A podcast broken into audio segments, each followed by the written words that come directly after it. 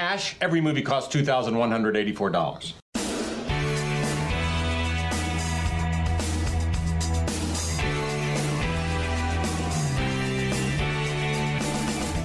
Hello, everyone, and welcome to another episode of Backtracks Theme Music.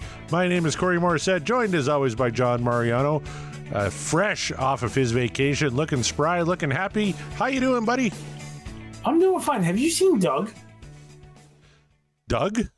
Doug? Like the dog, the, the dog from Up? No, no, not that Doug. My my, Oh. my, my, my, buddy Doug. We went we went to Vegas together, and uh, I don't know. I, I don't remember most of the trip. Oh, uh, that that's a, a side effect of roofies. Were you roofied? I don't think so. I mean, I mean, um, Doug's future brother-in-law was there, and we did a toast, and then I don't know. Then we woke up and, and the room was trashed. Was there something about a wolf pack? Yeah, he was rambling on about about being being being, being uh, um, his wolf pack. He was used to be a wolf of one, a lone wolf, and now his wolf pack is grown by two or whatever. I don't know. I don't do the math. Um, I hear you. yeah, no. John, is that a, is that a tiger in the background of your shot there? Um, there's a tiger in my room, Corey. That's not good. If Mike Tyson shows up, run away. So, so, so I don't have to be n- nervous that there's a tiger in my room. But if Mike Tyson shows up, run away. Yeah, the, the tiger's fine, but if, if Iron Mike shows up, get the fuck out of there. What happens if a couple of police officers offer to get us off of the crime, and we just have to t- help with a class with something? I mean, yeah, I mean, as long as it's not like, you know, getting tasered repeatedly, I, I'd say go for it. Okay, but what if they don't really give us an option and we just let's either do that or go to jail? Well, I mean, you got to do what you got to do, right? You've done worse things to stay out of jail, haven't you? Totally. All right, folks, uh, we're going to talk about a movie John has forgotten called The Hangover. Uh, released in what nine or two thousand? I almost said nineteen. No, two thousand nine. Uh, directed by by Todd Phillips, uh, starring Bradley Cooper, Ed Helm, Zach Galifianakis, uh, Heather Graham, Jeffrey Tambor, uh, Justin Bartha, and a host of others. Um, I, I tell you, I was talking to John. I'm like, oh, we, we should do a theme music this week. What are you in the mood for? Then just bang immediately in the air tonight. The Hangover done, slam dunk. I I want to do something where we didn't have to do any research, Corey, and I feel like based on based on that slight recap we gave at the top of the show, we're in pretty good shape on this one. Yeah, we, we, we remember all the big bullet points anyway uh, from The Hangover. This was a pretty big hit uh, way back when in 2009, uh, grossing almost $500 million worldwide. Uh, kind of helped uh, usher back the R rated comedy. Uh, you know, had kind of fallen out of favor around this time and, you know, made stars out of Zach Galifianakis and Bradley Cooper. Yeah, and can we talk about Todd Phillips for a minute? Because Todd Phillips quietly has become one of the better um, com- comedic directors of the of the last twenty years. You know, going on twenty five years at this point. But you know, starting off with two thousands Road Trip, Road Trip, Old School, Starsky and Hutch. Um, he he then did that School for Scoundrels, which I would argue is probably his first stumble. Mhm. Um, he wrote the story for Borat right? Then The Hangover, Due Date with uh, Zach Galifianakis and, and Robert Downey Jr. Then, then, then uh, The Hangovers Part Two and Three, War Dogs. Then Love It or Hate It, you know, it was definitely a success with Joker, and now he has Joker, Fo- Fo- Folie à Deux, Adu, or whatever they're calling it for, for Joker Joker Part Two. So he he- he's had quite the career that he's put together quietly. Uh, pretty eclectic, like you said, uh, from 2000 on. You- You're talking about some some classic films here with Road Trip, Old School, uh, Starsky and Hutch. Uh, wasn't so great, but it had that great moment uh, with uh, Ben Stiller uh, in, in his. I can't remember what what character he was playing, but what did he say, John? Do it. Do, Do it. it. Do, it. Yeah, I don't is- know if he was Starsky or Hutch. He was one of those two, though. Yeah. I'll I'll just everyone remembers "Do It," and it's a popular meme uh, to this day. You know, almost 20 years later. No, and that's why I gave it credit for being somewhat of a success. Yeah. Um, is that the movie where Will Ferrell cameos and he's like Ma the Meatloaf, or is that a different one? That's a different one. Yeah, that was Wedding Crashers. Ah, my, my bad. But he did do Old School uh, with Will Ferrell, uh, which has uh, a Dan Band song uh, we could probably cover on the show and talk about uh, old school, uh, a great comedy from 2003. Yeah, the only way that we wouldn't do that, th- th- there's a couple other songs on that soundtrack. Is not the only problem. Yeah, I know. I mean, how do you not do Kansas, right? Uh, Yeah, uh, Dust in the Wind, uh, j- Yeah, j- yeah. just from the You're My Boy Blue scene alone. yeah, yeah. Got Dust in the Wind, and got Whitesnake. Here I Go Again on that soundtrack as well. So Yeah. It's Oh, a, man, that's gonna be tough tough one. one. Yeah, You know, maybe we do that movie, we do three songs that night. I don't know. I mean, I, I mean, I can think of worse things in the world. There you go. Uh, but tonight we're talking The Hangover. Uh, have you been to Las Vegas, John? I have, I have. I've been there uh, twice. I've also been there twice. Yeah. And actually, last time I was there, we got ourselves a, a hangover fridge magnet that you get in all the touristy places. They have a bunch of hangover uh, merch. Even this is what, when was the last time I was there? 2018. So, you know, five years ago, they were still kind of touting uh, the hangover. Yeah, I was there. I, I want to say I was there in 2017 was my last time. Um, I was there 2017. And I, I was there uh, 2011, and I, I love the place. I was just talking to my kids because my kids were like, "What's so great about a place that only has casinos?" I'm like, "The casinos and the gambling are only the beginning of why Vegas is fun." You know, Yeah, you- you- and- and I think this movie covers a lot of why Vegas is fun. Yeah, the wife and I were not even big uh, drinkers or big gamblers, but we had a blast in Vegas. Like we we we checked we checked out as many shows as we could. Went and saw Penn and Teller.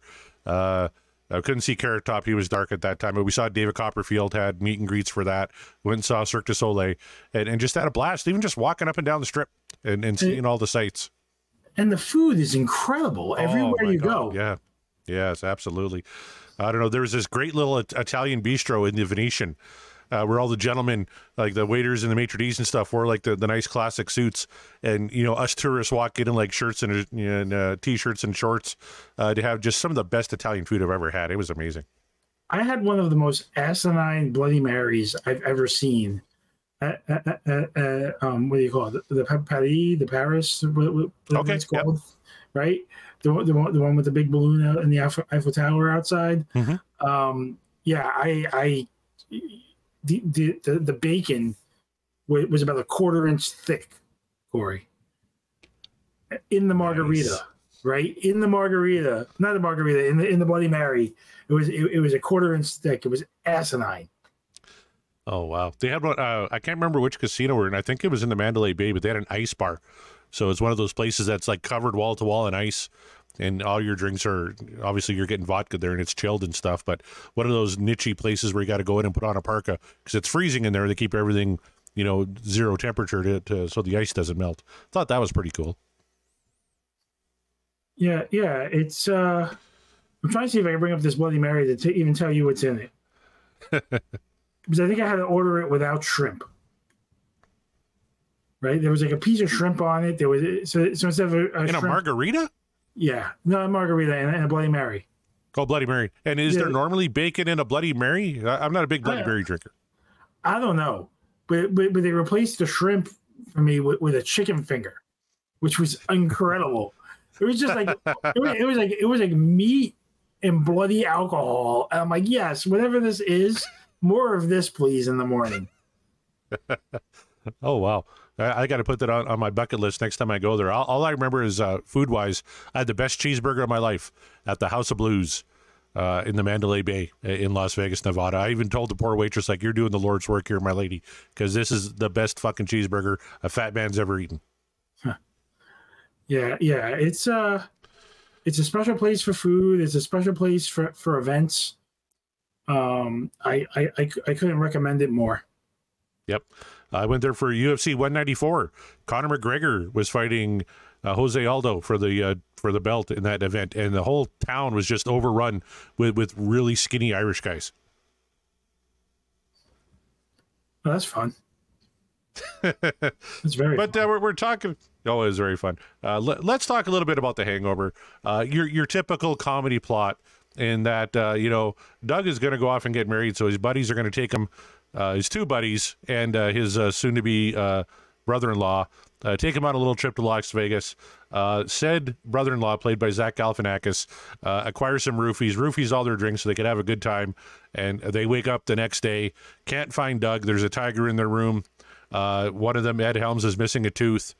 Um, there's a baby, like just everything you can think of that. And they're like, what the fuck happened? They don't remember a single thing, and hilarity ensues from there.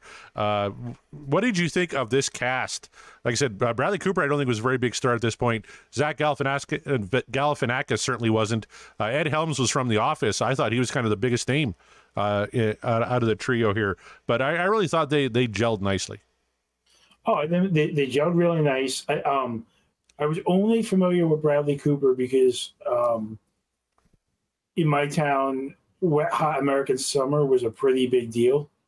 And finding that at Blockbuster was a really big deal. So I recognized him from that, um, which I don't think many people had seen at that point. Like it became, it becomes a cult classic, but I don't know when it exactly it became a cult classic and I just I remember like being excited and my friends not knowing what I was talking about that this guy from this movie that nobody had seen was in this movie.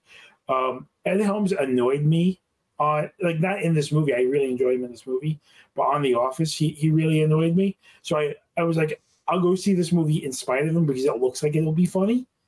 Mhm. Um, I wasn't familiar with Zach Galifianakis at all. Um, the biggest name for me was probably Heather Graham um, which she wasn't really advertised to be in the movie. So when I saw her, I'm like, oh, there's somebody I recognize.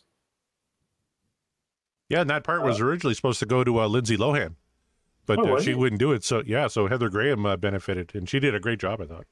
No, she did a great job. Um, yeah, yeah, and just to put some names to the faces of who Corey's talking about, Ed Helms plays Stu. Stu's a dentist who um, the, the movie plays off like um, a murder mystery, right? It has all the tropes of like take the glass on- onion or, or ta- ta- take any of these murder mystery kind of movies. It's the same framework. It's just that nobody's dead, eh, but they might be dead because we're looking for Doug and we don't know where Doug is and nobody remembers the night before. Um, and there's enough pointing to he may be dead. Ed, Ed Helms plays Stu. Stu rips his own tooth out over the course of the night. He's trying to figure out why, how his tooth, um, how he lost his tooth. Um, Bradley Cooper plays Phil. Phil, and you lose track of this because Phil is like I, I call it the Adrian Zmed character from Bachelor Party.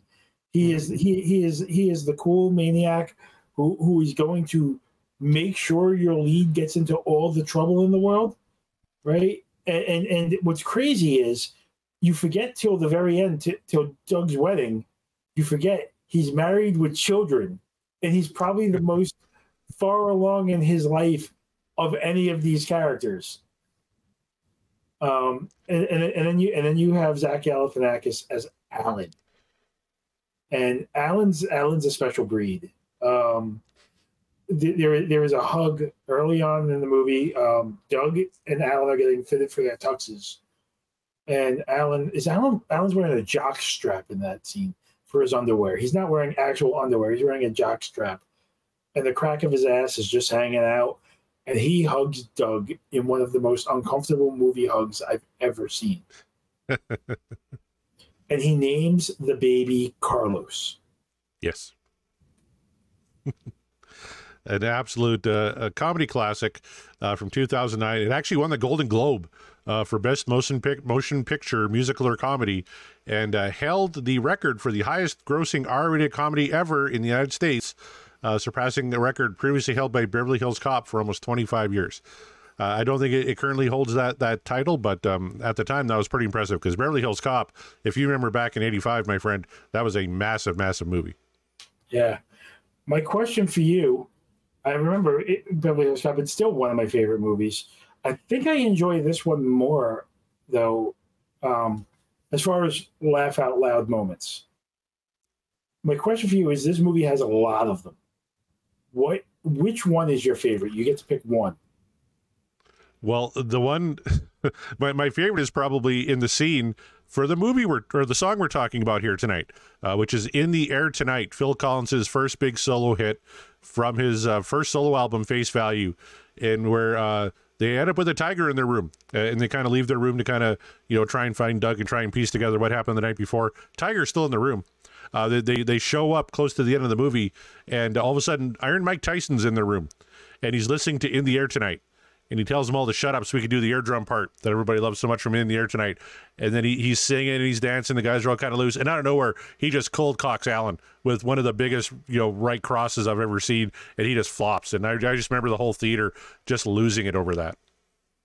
That that moment is one of my favorite moments in the movie. It pales in comparison, though, from my personal favorite, as far as how much it makes me laugh every single time I see it. And this scene was so powerful, it launched a career. Right? And I'm talking about the the the um incomparable Ken Jeong, who who leaps naked out of a trunk and attacks all the main cast members as Chow, right?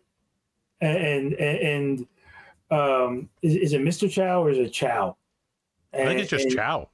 And, and and and beats him with a crowbar while he's naked, and then runs sprints away with just his ass hanging out. And this scene was so great that he has now had a career for when, when did this movie come out, Corey? 2009. So 2009. So he's Dr. Ken, right? Like he, he was a doctor. And and he has pivoted his career into this great comedic ca- career for almost the last 15 years. Um, that's crazy. And uh, uh, Leslie Chow plays a much bigger part in The Hangovers Part Two and Part Three. We're definitely not as good. Uh, I've, I think I've only ever seen those movies once each. Uh, they they really kind of pale in comparison to this one. No, but the impact his character makes in this movie alone is incredible, and, and you, you know is a major part because you find out there, there there's another Doug. Um, they, they do an exchange, and and the guy who sold the roofies is also named Doug, and and Zach Galifianakis keeps calling him Black Doug, and, and he's like, why can't I just be Doug and that guy be White Doug? Um, there's like so many, and, and, who is it? My is it is that Mike Epps play, play, play, playing Doug? Oh, geez, I'm not sure. I'm gonna have to look. Yeah, actually, it is Mike Epps as Black Doug. Yeah, yeah. My, Mike Mike Epps, a, a great comedian in his own right, um, has a smaller part in this movie, but but another impactful part. Um, th- there's just so much good going on in this. The whole, and the whole movie, one of the gags is that they borrow the dad's car. They borrow Jeffrey Tambor's Pride and Joy, and you keep waiting for it to be demolished right? It gets impounded, you, you know, you know, at the police station. you're like, oh, oh, it's gonna have graffiti all over it, and the, it's it's playing it's playing on your expectations the entire time. And then they tranquilize the the or they roofie the tiger to return the tiger to Mike Tyson's house. and in in the tunnel, driving to Tyson's house, um, the tiger wakes up inside the car and then they have to push the car, and poor Zach Galifianakis has to steer the car with this vicious tiger in the back seat. yeah, you might be right. That might be the funniest bit, like everything with the tiger and Mike Tyson.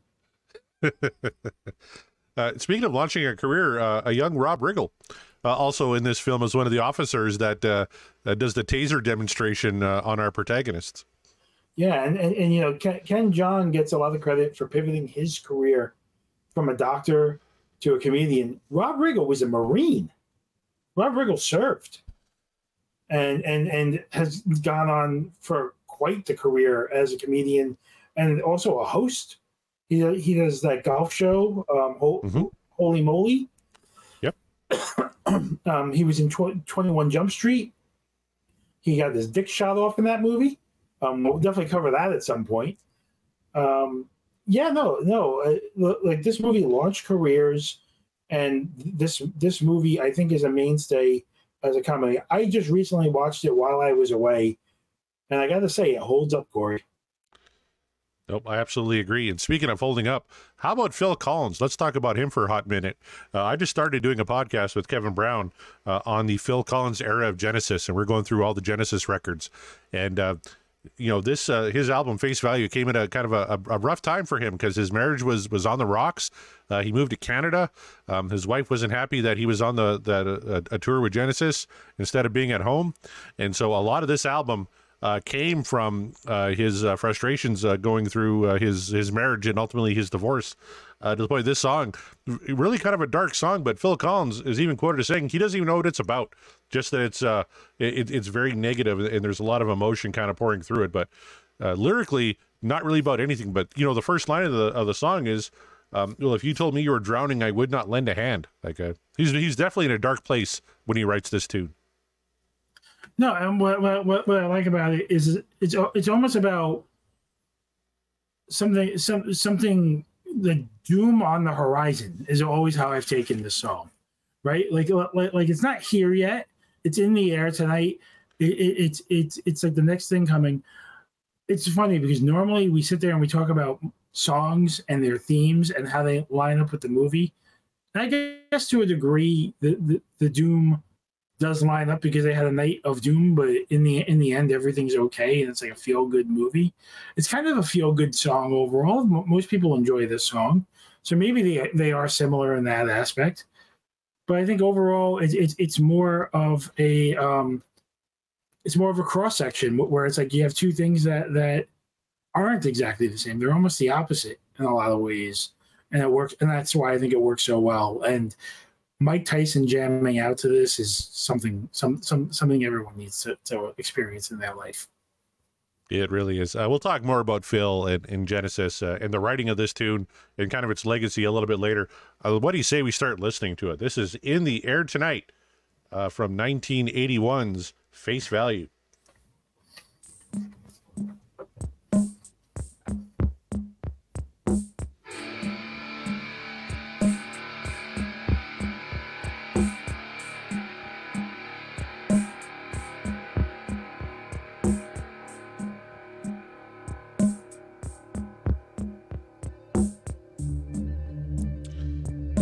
So that uh, uh, drum machine pattern, uh, very very famous now. Uh, Phil Collins had uh, said that uh, he obtained the drum machine specifically to deal with personal issues relating to his divorce through songwriting.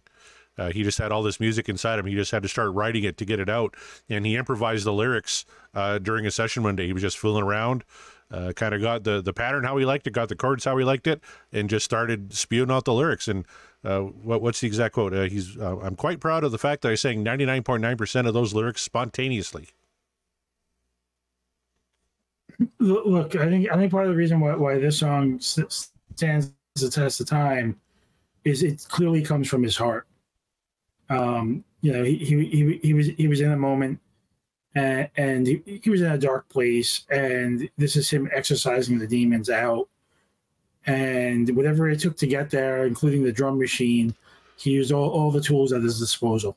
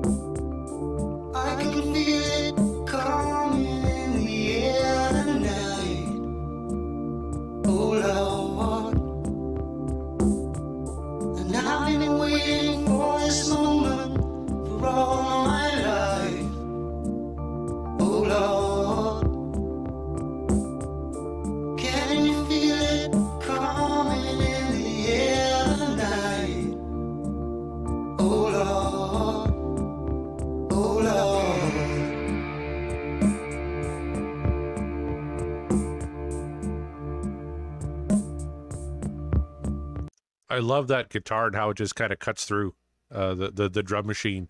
And uh, obviously, he's got a vocal effect on his vocal there, but just a very haunting uh, vocal. Phil Collins, I don't think gets enough credit. A as a drummer and B as a singer.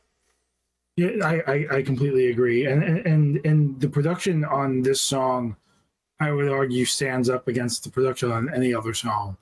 Um, the just just the production value and, and what they're layering and what they're doing, the effect on his voice later on, we're going to hear quite possibly the greatest drum, drum fill of all time. Definitely one of the most iconic. Yep. Uh, even Ozzy Osbourne called it the, the greatest drum fill uh, ever. and he he's not wrong. Well,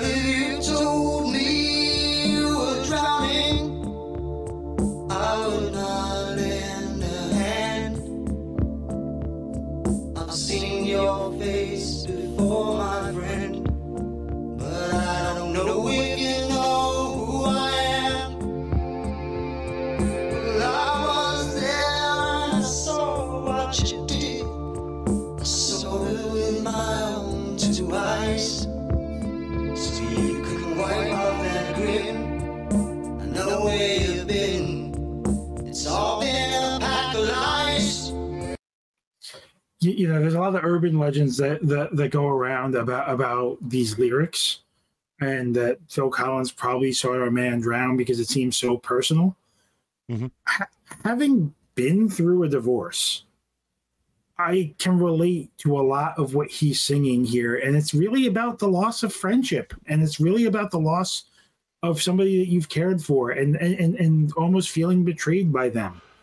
And it's it's it's you know him it, it feels to me and I, i'm putting my own spin on this because i've of what i've been through but it it's seems to me that he is trying to work through the feelings of you know when we hear about divorce we think about the loss of a marriage. But anybody who's been involved in a marriage can tell you if if the marriage you know is going well or if if, if you're marrying who you intended you're marrying your best friend. And um as much as when you get on the other side of it, you know, you, there's a lot of the infighting and everything else. One of the big things I still mourn to this day is the loss of my friend. Right, and it's not that she's dead. You know, she she has chosen to live a life on her own without me, and and she's moved on, and I've moved on, yada yada yada. But the lyric lyrically, I can relate to a lot of what he's singing. Like, I, if I saw you drowning, I wouldn't extend a hand. He doesn't mean that literally but he does mean that like god you've hurt me really bad. And uh, it- it's so uh, crazy to me that he wrote all these pretty much spontaneously because that's all that's what he was feeling. Like uh, I, i'm fortunate that my marriage uh, hasn't ended. Uh, and so I, I can only uh, empathize that you know that would really dominate you know your your thoughts and your feelings for a good long while. So i totally get how you can definitely relate to these lyrics and how they could speak to you because that's uh, was such a pivotal moment in Phil Collins's life. Like this entire album, uh, face value is pretty much about his divorce. Uh, the two songs he left off this album for the Genesis record Duke. Uh, one of them, well, one's called Misunderstanding. The other one is called Please Don't Ask. It's a very dark song about the the end of a marriage. Like, please don't ask me. I'm fine. Uh, sure, I cry all the time, but I'm fine. Like, it's a it's a very, you know, he hurts uh, in that song quite a bit, and it bleeds over into this uh, this record here, and the first uh, single from Face Value, which is in the air tonight.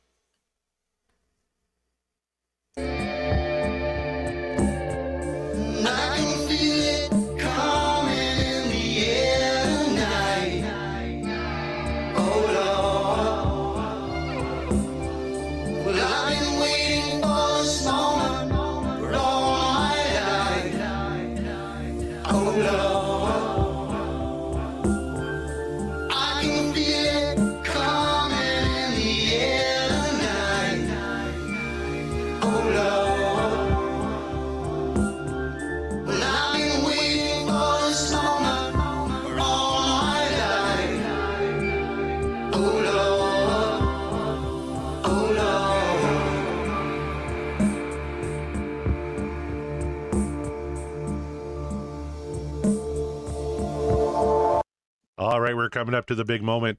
Uh, before we get there, though, I want to talk a little bit about Genesis because uh, Phil Collins uh, was in the band Genesis uh, around this time. Uh, you know, they just finished uh, their album, and then there were three. Steve Hackett had left the band, um, and they were getting ready for the Duke sessions, where the band was kind of coming back together after the. And then there were three tour, and Phil Collins swears up and down that he presented in the air tonight to Mike Rutherford and Tony Banks to use on the album and uh, they both uh, said no, feeling that uh, it was too simple for the group. Now, Tony Banks uh, completely denies this and says he he never heard the composition. If he had, he would have requested that it be on the next Genesis record. Um, so they they still are at odds about that to this day. Where Phil Collins is like, I, I offered you this song and you said no, and Tony Banks said nope, never did. Otherwise, I would have taken it. Uh, I'm I'm Team Phil on this one. I think Tony Banks is a little bit of a pompous shit. Uh, listening to my uh, Genesis show right now, but um, if you're Tony Banks, like he's he's a prog rock guy. He likes long compositions, boring, pretentious music. But still, how do you turn this down? So so so I think I think in hindsight, it's easy to sit there and kick yourself for turning the song down. But compositionally, right? And even even you know, when content wise, what's the song about? You like it's dark, um, and and, and it's atmospheric, but he wouldn't have pitched this with the drum fill. He wouldn't have pitched this with the production, right? There are pieces that make this song what it is. I don't think it would have turned into what it became if it were a Genesis song. And that might be an unpopular opinion, but I think it being a Phil Collins song and Phil really having the reins over this help it become what, what it is because I think there would have been more guitar fills. It would have been it, it just would have been more of stuff that don't need to be there. The the way the guitar cuts through the drums right now, like you pointed out earlier, um, builds an atmosphere and an anticipation throughout this song that I don't know that Genesis would have had the patience to create.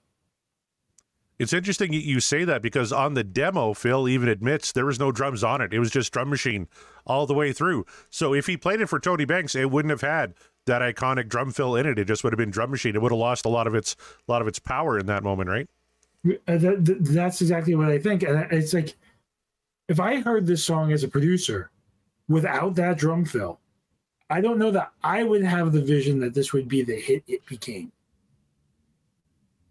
Nope, that's a very good point. Now, let's all pretend we're Mike Tyson. We're sitting at a piano in a suite in Las Vegas, uh, telling a few drunks to shut up so we can listen to his favorite part.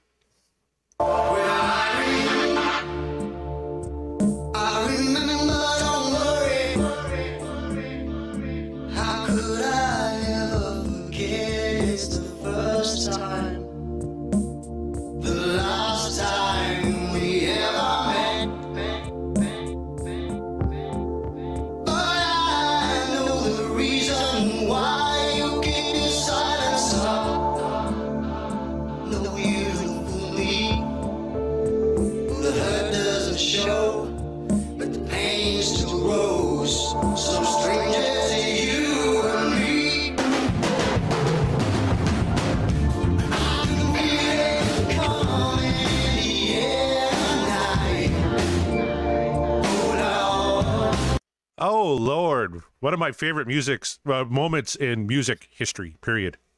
If eruption makes you play air guitar, right? In the air tonight is the reason why you play air drums. Amen. that is absolutely true. Wow, what a moment! I just oh god, fantastic. I can see why Mike Tyson loved it so much. Do, do you not get chills and goosebumps as you're getting to that moment every single time? Every single time. I'm going to be 49 years old, and I still every single time, absolutely 100.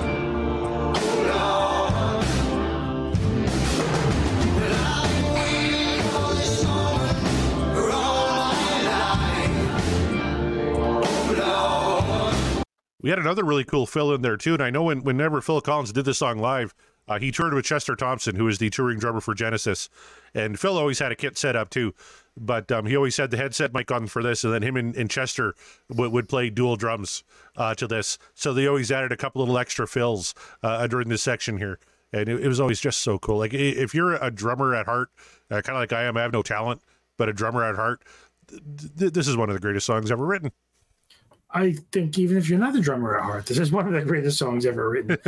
yeah, you, you know, it works out well because we're talking about a great movie, one of the great all-time comedies of all time, and we're talking about one of the great all-time songs of all time. And I don't think that either one gets talked about enough. I think pe- a lot of people do like top ten lists and whatever, and both of these things, for multiple reasons, will get left off of top ten lists and and it doesn't mean they're both not great independently of each other and then the fact that both of them are tied together in history because of this movie and this scene, I think is a, a punctuation mark on how great they are. I tell you, it's uh, I'm just looking at some of the lists uh, that, that this song is on. Uh, 20, in 2006, the song was ranked number 35 on VH1's 100 Greatest Songs of the 80s.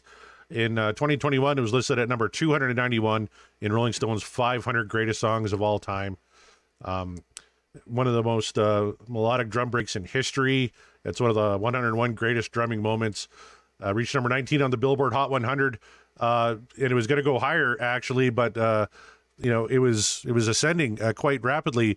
But then Mark David Chapman shot John Lennon, and John Lennon's song "Woman" hit to number one and kind of kept in the air tonight uh, from from the top spot. But in the air tonight has, has taken its spot, I think, as one of those legendary songs that uh, you know really kind of set the standard for uh, pop rock music in the '80s. Yeah, and uh, look, look the, the death of Beatle and the, the death of, of John Lennon um, resonated with, with, with generations. Um, so, so for that to be the moment and the reason why this song this song was um, stalled is more than understandable. Um, I mean, I mean, I, I don't want to gloss over that iconic moment in history and iconic for all the wrong reasons. Um, you, you know, we, we will definitely do shows where we celebrate John Lennon on on, on the show. Um, t- tonight's about Phil Collins, though, and look, you know, Phil Col- Phil Collins doesn't get enough of his due, right? From from from great Disney soundtracks with doing the Tarzan soundtrack, um, you know, his his career in Genesis, his solo career, um, he, he he's accomplished a lot in life, and and I don't know that we recognize him for the voice and for for the power behind the drums that he that he is right? Um i'm glad we are able to celebrate him tonight Oh, me too. Me too. And it, it's funny because in about an hour, I'm going to go tape a Genesis show uh, with Kevin Brown, and I get to talk about Phil Collins a little more on that. So, if you want to hear more Phil Collins talk, uh, check out the Ultimate Cata- Catalog Clash Season 1. We're talking about uh, Phil Collins era Genesis.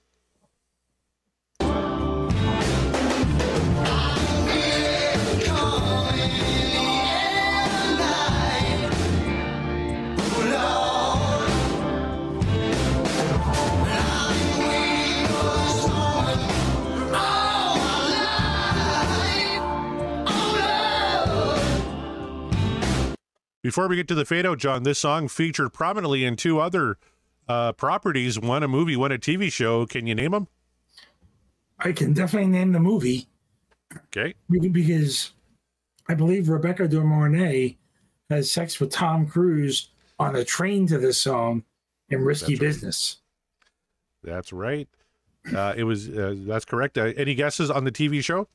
can you give me a decade Oh, 80s. 1984 is the year. 1984 tv show or tv movie Yep. TV TV show. show. This song featured in the uh, first episode. of bosom buddies What if I said Crockett and Tubbs? Miami Vice. I should have gotten that. Oh, I'm kicking myself. That makes so much sense. Yeah. When you said I got one of them, I thought for sure you had Miami Vice. No, I I, re- I, re- I really should have. We, we, we not impressed. I, I even called the scene from Risky Business. Yep. yep, 100%. That was great. I haven't seen Risky Business since probably 1984. So Well, I'm really well, impressed you got that one. Well, we, we are at some point going to cover that movie because there's some great scenes in it.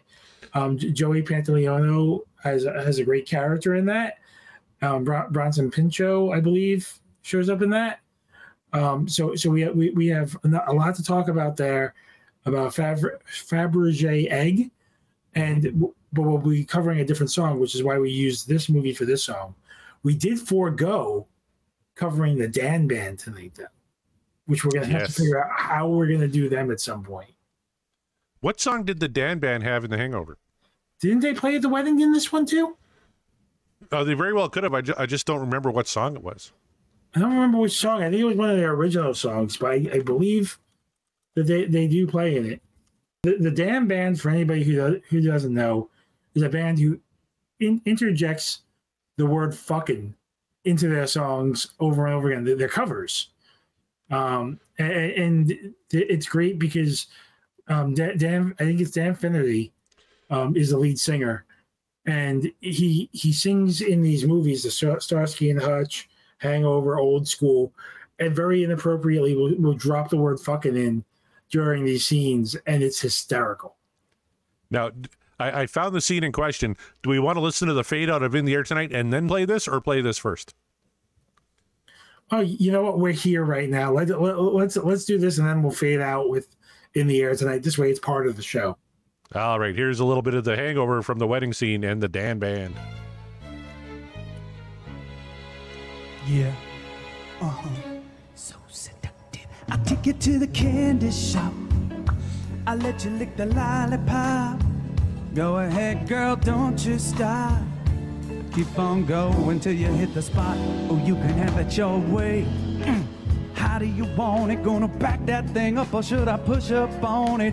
Break it down for you now, baby. He's singing to all the elderly couples at this wedding, in case anybody stick. familiar with the scene. Doctor, your friends teasing me about a. And then he had to he, he had to flip flip off the uh, the old man that was with the old lady too. Yes. A, a little bit of the magic of the Dan Band, ladies and gentlemen. We're definitely doing Total Eclipse at the Heart uh, when we do uh, old school. Yeah, I think I, I, I think this locks it up.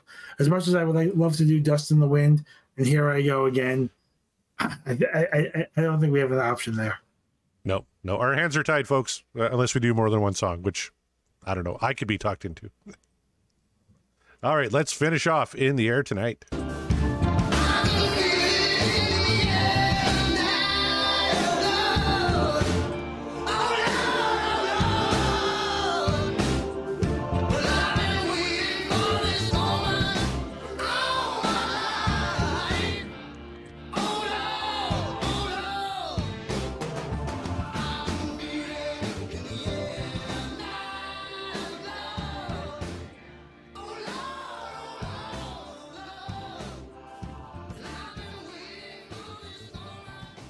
Oh, he sings with just so, such raw emotion here.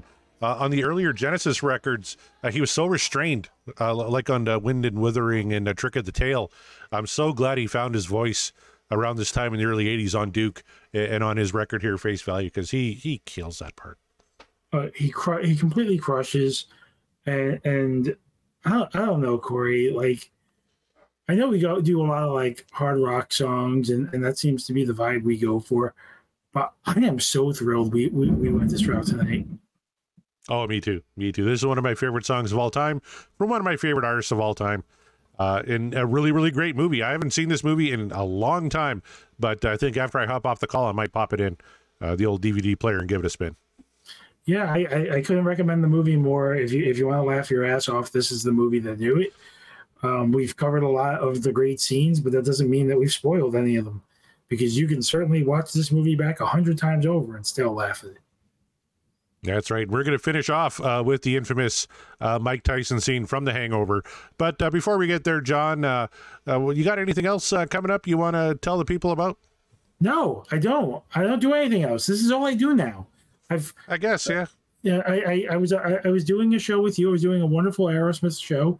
You were carrying the torch with Scott Haskin, and you guys are doing a fabulous job. I tuned in, and I, I listened to to um the first episode after my retirement, and you guys did an incredible job with it.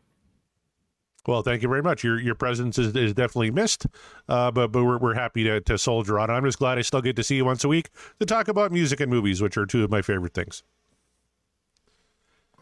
And if uh, you want to uh, check out some of our cohorts as part of the Deep Dive Podcast Network, go to deepdivepodcastnetwork.com. Check out all the shows there. There's some really, really good ones. But uh, f- until next time, on behalf of John Mariano, my name is Corey Morrison. Thank you very much for listening, and we'll see you next time on Back Tracks Theme Music.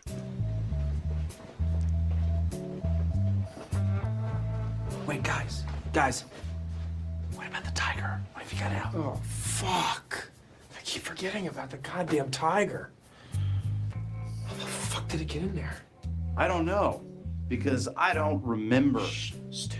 Stu, keep it down. It's one of the uh, side effects of uh, roofies memory loss. You were literally too stupid to insult. Thank you. Hey,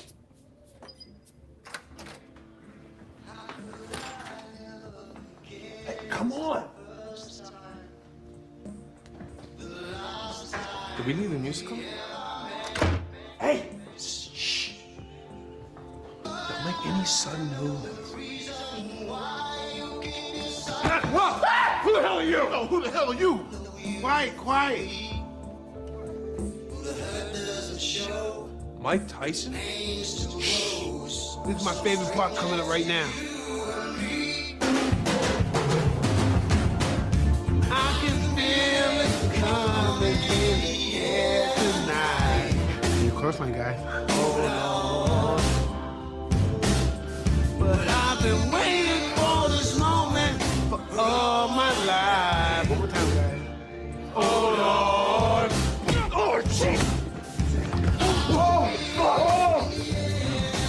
You do that? Mr. Tyson would like to know why is this tiger in your bathroom? Would you- Hold on, hold on. That was completely unnecessary. I, I, I'm a huge fan. When you knocked out Holmes, that was. Explain. Look, we were drugged last night. We have no memory of what happened.